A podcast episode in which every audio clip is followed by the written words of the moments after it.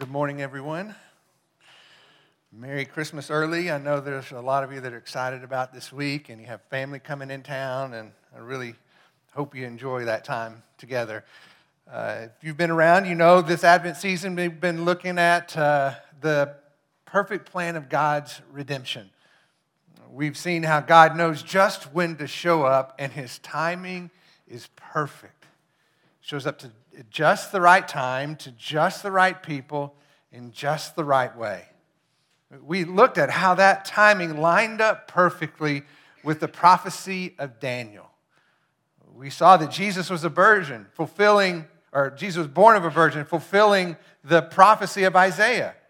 We talked about how he was born in the city of Bethlehem, fulfilling the prophecy of Micah. How he was born in the line of David, fulfilling that covenant promise to David of an everlasting kingdom. He was begotten, not made, fully God and fully man.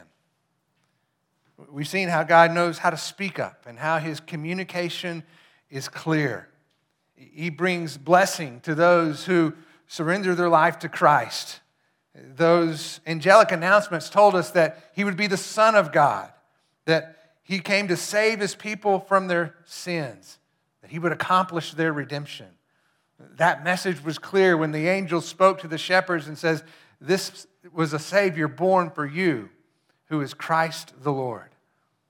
Last week we talked about how Jesus knows how to hold us up, bringing blessing to those who serve him, mercy to those who fear life without him, and how Jesus gives victory in our humility. He satisfies us with good. And most importantly, how Jesus brings redemption to those who put their trust in him. God knows when to show up, God knows when to speak up, God knows how to hold us up. And as we'll see this morning, God knows when to offer himself up. We looked at this passage in our study of Romans. Chapter 5, verse 6 tells us, and listen to the preciseness of this. At just the right time, Jesus died for the ungodly. See, a day was set for his birth. That's what we celebrate during Christmas. But we also need to be reminded that there was a day set for his death. And so Christmas is undeniably tied to the cross it's important to see as we look at these details that this is not something that kind of God made up as he went along. This was a plan from before the world began. And all of the events took place in a, a predetermined order, each one of them occurring at just the right time. This morning, we'll sp- focus specifically on that time between Christmas and the cross, a season in which God reveals his heart for you for me. A time where He carries out His plan for our highest good. And He offers to us that gift of His grace. That's what we want to really center our hearts on this morning. So before we look at His Word, let's go to the Lord in prayer. Father, as we uh, come to your Word, would you help us see your heart? Would you reveal to us uh, the truths that transform our lives? That show us who you are and your great love for us, and that we would see the gift of your grace in new and inviting ways. Father, go before us by the power of your Spirit through the truth of your word to the glory of your name. And we pray this in your name. Amen. So, if you would turn to Galatians chapter 4. Uh, I chose a passage in Galatians because I really think it takes us from the Christmas to the cross. And so I want us to look at that together. So, Galatians chapter 4. And if you want to, you can begin reading with me in verse 4. It says, But when the fullness of time came, God sent forth his son, born of a woman, born under the law. Now, I want to pause there, even though it's one verse, because there's a lot packed into this one verse. Paul begins by saying, In the fullness of time. In other words, God ordained a specific time when Jesus would be born. All of the events of God's redemptive plan took place in a specific order, each of them taking, occurring at just the right time, including the birth of Jesus. And so we should ask ourselves so, what exactly does that mean? What does it mean that he came at just the right time? I don't know that we can answer that definitively, although I think there's a lot in history that we can look at that helps answer the question. For example, we know that Alexander the Great, when he was uh, conquering and creating his empire, he assimilated all the peoples that he conquered into the Greek culture. And what that did is it created a common language among this massive empire that he created. And then, when the Romans came along after Alexander the Great, they established a network of roads that connected all these people groups over much of the then known world. Also, by this time, we know that there was this huge pantheon of, of, of gods and, and goddesses from the Greeks and the Romans. And added to that during Romans time, Rome's time is, is the worship of Caesar. And yet, all of these deities were not dependable or predictable in any way. It was into this setting, this time, that Jesus was born.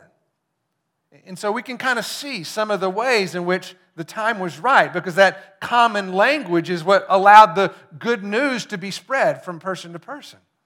It was the transportation of those roads that allowed the spread of the gospel to the uttermost parts of the world. Those false gods continued to fail, but the message of Jesus was changing the world as it still is today. And Paul goes on and says, When that time was fulfilled, God sent forth his son. Now, what this is telling us is that Jesus existed before he was born. We, we talked about this. He, he wasn't created, as we see from this text, he was commissioned. He was commissioned to be a divine representative who would carry out God's plan of redemption. Listen to how the author of Hebrews describes this in Hebrews chapter 1, verse 1. It says, God, after he spoke long ago to the fathers in the prophets in many portions and in many ways, in these last days has spoken to us in his Son, whom he appointed heir of all things, through whom also he made the world.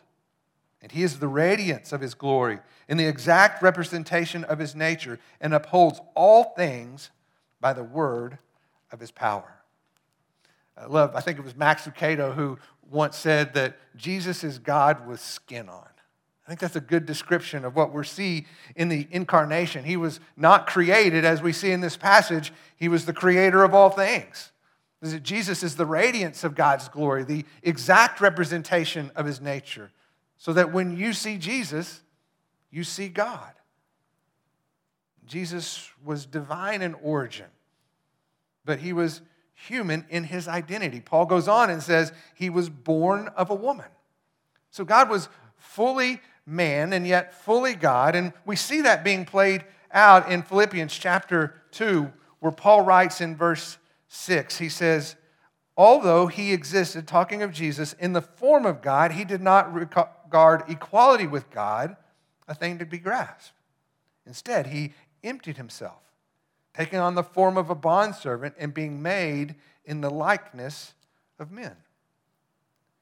You see, Jesus was the creator and ruler of all the world. We see that in that Hebrews passage.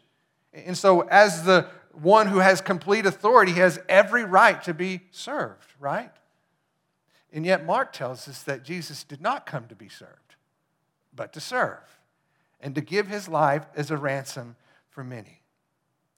Jesus emptied himself. And I believe what it's talking about here is Jesus forfeiting the ability to have any personal benefits from his divinity. He did this so that we could relate to him in his humanity.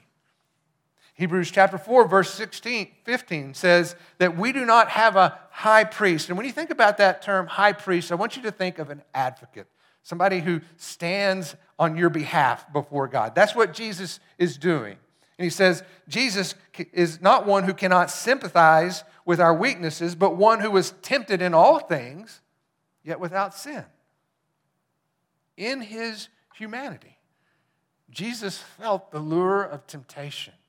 In the busyness of his ministry, he was tired. He was hungry. He needed rest. He needed food. He wept with those who wept. We see that at the tomb of Lazarus. He rejoiced with those who rejoiced. We see that at the wedding of Cana. Jesus was fully God and fully man. And as Paul says next, he was born under the law. That last part of this verse is really important because it's saying that Jesus was held accountable to the same standard that was applied to all mankind. He too was born under the requirements of the law.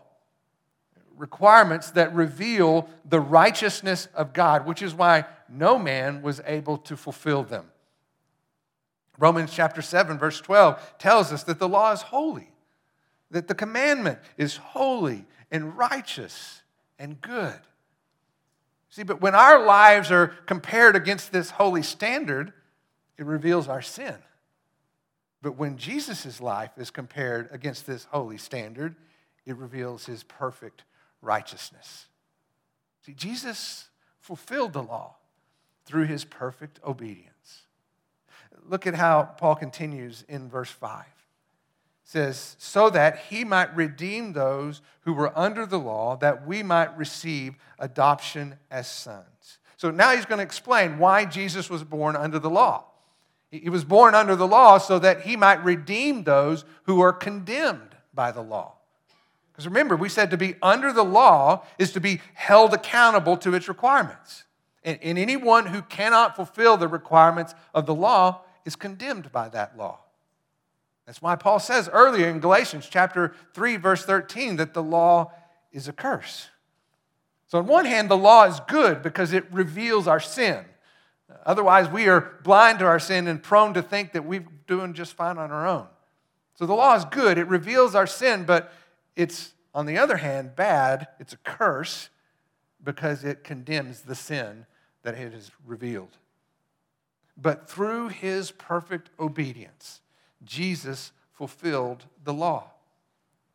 The law is holy and righteous and good. And having fulfilled the law, we can see that Jesus is holy and righteous and good.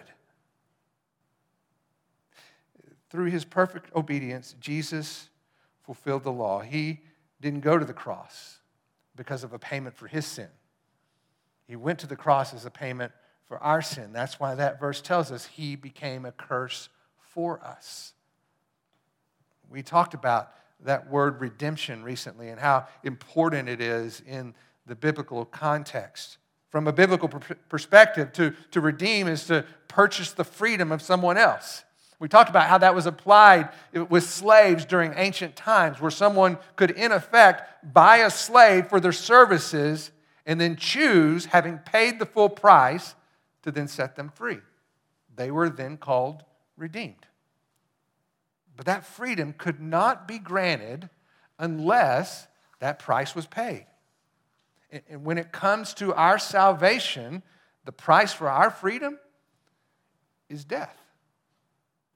It's death. That's the price for our freedom. We know that's true because Romans 3:23 says the wages of sin is death. That's the price required. Which means Jesus had to pay that full price in order to set us free. We cannot be saved without the crucifixion. That's why Christmas is tied to the cross. Jesus was, in effect, born in order to die. Jesus was the only one who could pay that price because the penalty of death did not apply to him. His perfect obedience is what qualified him to be a perfect sacrifice. That's why 2 Corinthians 5:21 says, "He who knew no sin became sin so that we might become the righteousness of God in him. This is what the Bible calls a substitutionary atonement. It's substitutionary because in his humanity, Jesus took our place on the cross. But in his divinity, his sinless sacrifice was completely sufficient for the forgiveness of our sins. He is the Son of God. And because of that, we can, through faith in Him, become members of the family of God. Our redemption, as this passage tells us, leads to our adoption. John chapter 1, verse 12 says, To as many as receive him, to them he gives the right to become children of God. I think we get a glimpse of this when the women go to anoint the body of Jesus when he was placed in the tomb. As you know, when they arrive, what did they find? Empty tomb. He wasn't there. After a few minutes of confusion, Jesus appears to the women, and it says that they stopped and worshiped and embraced him. And then Jesus says something really interesting to them in Matthew chapter 28, verse 10. He says, Do not be afraid. Go and take the word, get this, to my brothers. Not my disciples, not the guys I was hanging out with, but my brothers. Go tell my brothers to leave for Galilee, and I will see them there. That's because by faith, his disciples were members of God's family, they were his brothers. And by faith, our redemption leads to our adoption.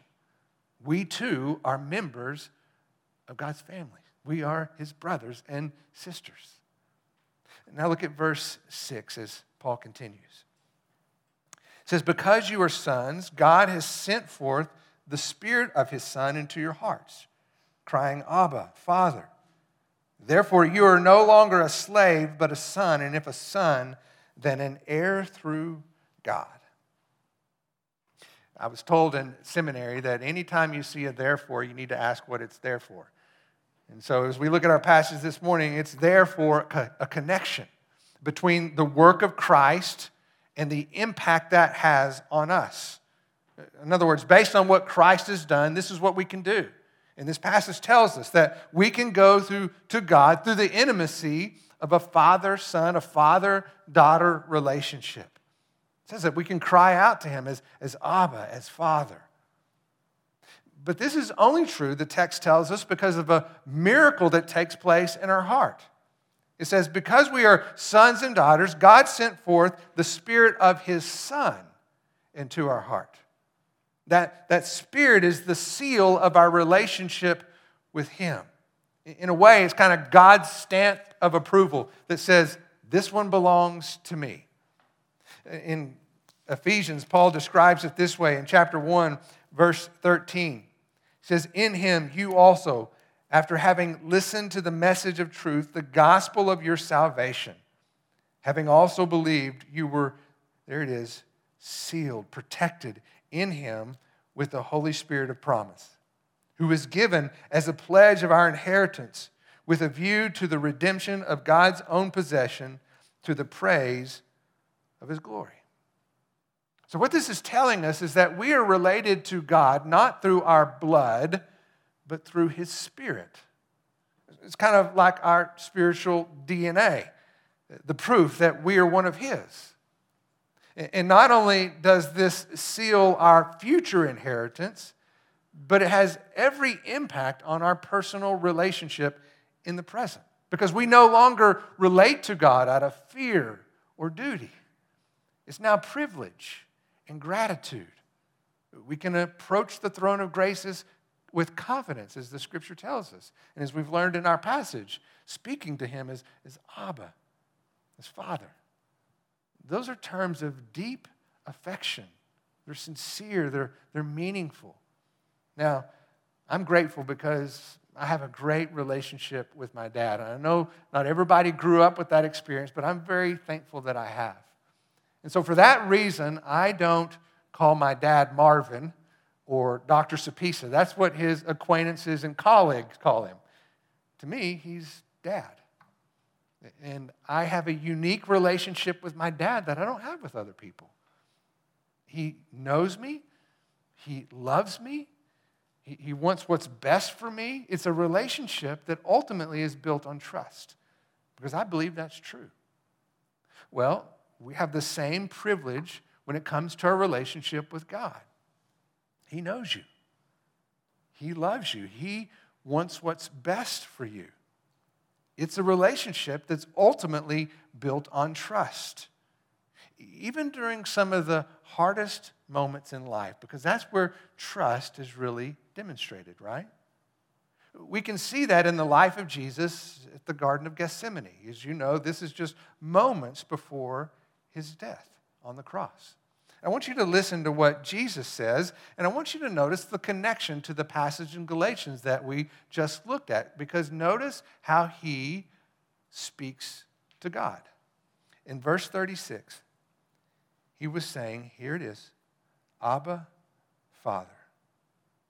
All things are possible for you. Remove this cup from me, yet not what I will, but what you will. That's a relationship that's built on trust, isn't it?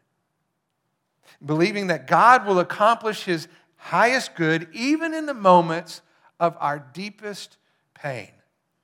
Abba, Father, not, not my will, but your will. That's, that's a relationship of trust.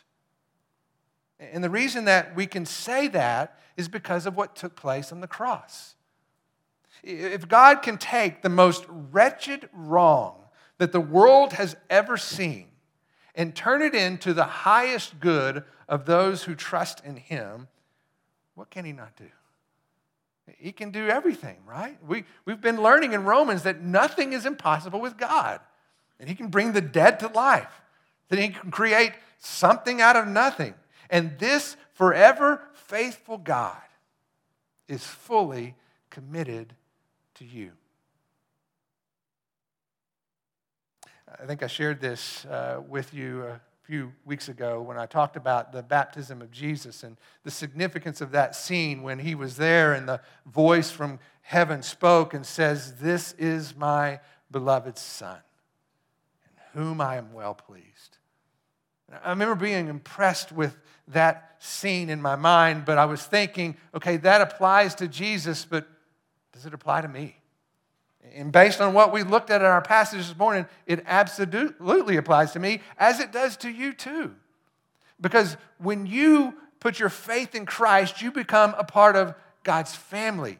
And so that He can, in that very same way, look at you and say, You are my beloved son or my beloved daughter, in whom I am well pleased. And you can say, And you are my heavenly Father, Abba and I will trust in you. I want us to think about all that we've been trying to put together during this Advent season because, as Brian mentioned, it's an incredible story, and you're right there in the middle of it. It's a story that began before the world ever began, a plan of our redemption from before the beginning of the world. And that plan had a predetermined order of events. And those events were designed to take place at very specific points in time. We know that God spoke through the prophets and, and told of the promise of a Messiah, a Messiah who would come at a certain time, in a certain way, in a certain place to, to carry out a specific purpose. His name would be Jesus, who, who would be a Savior who is Christ the Lord. We just learned Jesus was sent by God, and we know that he eternally existed in the presence of God, in perfect fellowship with God, and that in his divinity, he would reveal the very nature and power of God's glory, and that in his humanity, he would empty himself, he would set aside his divine rights in order to fulfill that redemptive purpose a purpose that was filled, as we learned, because he was born under the law. He was uh, responsible or accountable to those requirements. And he fulfilled those requirements through perfect obedience, revealing his perfect righteousness. So that when he went to the cross, there was a miraculous exchange that took place. He, he took the punishment for our sin in exchange for his perfect righteousness. And all this was made possible as a gift of God's grace. So during the Christmas season, I think it's really important for us to pause long enough just to take some time to consider this gift. I know that we all get excited, especially when we're young, about all the gifts that we'll receive mainly, and some of the gifts that we'll give that we're excited about. And so I want you to be thinking about uh, uh, the gift that you've received from, from God, the gift of His grace. I remember when we had younger kids, my favorite gifts were the ones that they made personally. I mean, they weren't very expensive, they often weren't very pretty, but they were very special because they were handmade. They were with intention and love, just kind of built into them. Those were my, even to this day, my favorite gifts. But when you open the gift of God's grace, that's what you're going to find. It's made with purpose and intention. It's a gift of grace that is filled with great love. And I, I hope that as you think about all the things that we are to be thankful about during this time of year, that one of the things that stands out most is that gift of God's grace, given freely through the work of Christ for your redemption and the praise and glory of his name. Let's pray together and then we'll close in song. Father, thank you for that gift of your grace, the promise of hope and salvation in you. Thank you that you had a plan from before the world began, and that plan had a specific order of events, and those events took place at just the right time. Thank you, Lord, for all the ways in which you have made yourself known with such clarity, and how you've invited us with such sincerity to be members of your family through faith in Christ, your Son, so that we can approach you with confidence, knowing that we have been forgiven and we are covered by your grace, and that we live eternally in your presence because of your promise. We belong to you, and you are pleased with us. You see us through the work of your Son, and we are grateful for that truth. We pray this in your name. Amen. Please stand. Good news, isn't it? I do hope that as you gather together this Christmas, I really hope you have a wonderful uh, time with family. Hope you enjoy being together, laughing together, eating together, and just being together. And I hope that you're thankful that we get a chance to do what we're doing together as a church family, as brothers and sisters in Christ. Um, what a blessing it is. But I also want to recognize that there will be some of us who will be missing people that we'd be loved to share Christmas with this year. But I want to remind you that Christmas in heaven is a whole lot better than Christmas here. And that everything that we've been talking about that we look forward to seeing in fullness someday, they have already seen. And they are celebrating every detail of it. So we can rejoice knowing that that's true because they belong to Him. And we can rejoice in celebrating what we have as children who also belong to Him. So I want you to have a great Christmas time and enjoy your time with family. Uh, let me pray for us. Lord, thank you so much for the time together as a family. Thank you that we're a family because that's what you made us when we became a part of your family. We belong to you. We are brothers and sisters in Christ. And you are our Heavenly Father in whom we can speak to with such intimacy. Abba, Father, we belong to you. And you are pleased with us because you see us through the finished work of the cross. May we celebrate that gift of grace in new and special ways this year to the praise and glory of your name. Amen. Have a Merry Christmas, everyone.